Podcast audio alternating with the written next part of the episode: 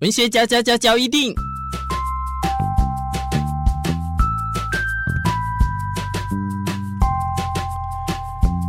欢迎收听文学交一定。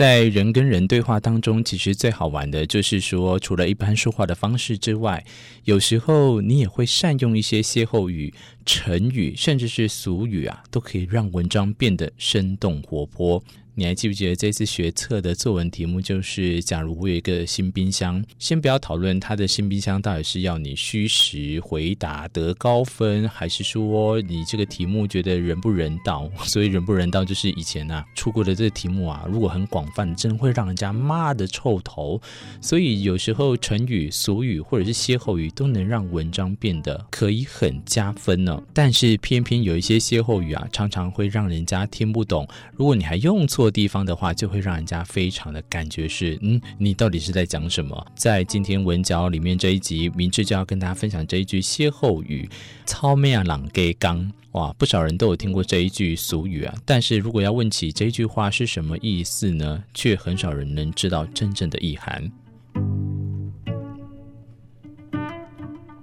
首先要先跟大家讲啊，草莓人家讲，它的国语叫做草民仔弄鸡公。所谓的弄鸡公，大家都知道公鸡嘛，哈。那草民仔是什么呢？其实就是大众俗称的蚱蜢，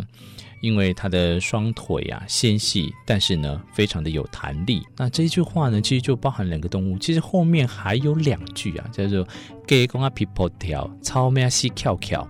在这样的意思里面呢，我突然觉得我今天好像在做台语讲读啊，就是其实我也不是专家，跟大家分享是因为我觉得有时候呢，透过一些啊讨论。文句当中啊，或者是讲话当中呢，用这种歇后语真的是可以大大的加分。简单来讲的，草莓人家讲呢，这句俗语呢，就是要告诉大家说，蚱蜢把公鸡啊逗弄得眼花缭乱，但是却不知道自己其实是食物，已经大难临头了。所以又话说回来，就是在告诉大家，一个人不自量力的话，以小博大的概念。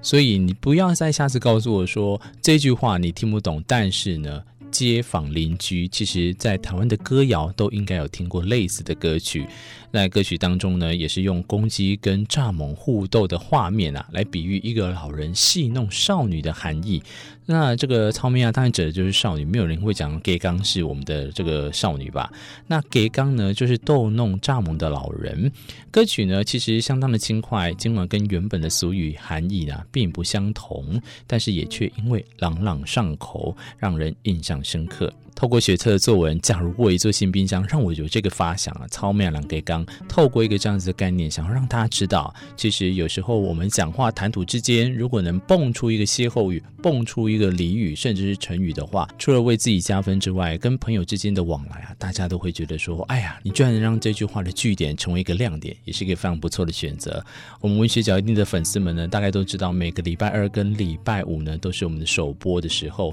我也很感谢你们的收听，但是常好像都有人跟我反映说，不知道该怎么互动啊，所以现在在 YouTube 上面，你只要搜寻文学角一定，也可以透过底下的留言跟我来去做互动，也可以让我知道说我们广大粉丝都在哪里，不要让我觉得我只是一个 gay 刚或者是草莓啊。好了，我们今天文学角一錠在这边跟大家说一声再会喽，拜拜，我是明智，感谢你的收听。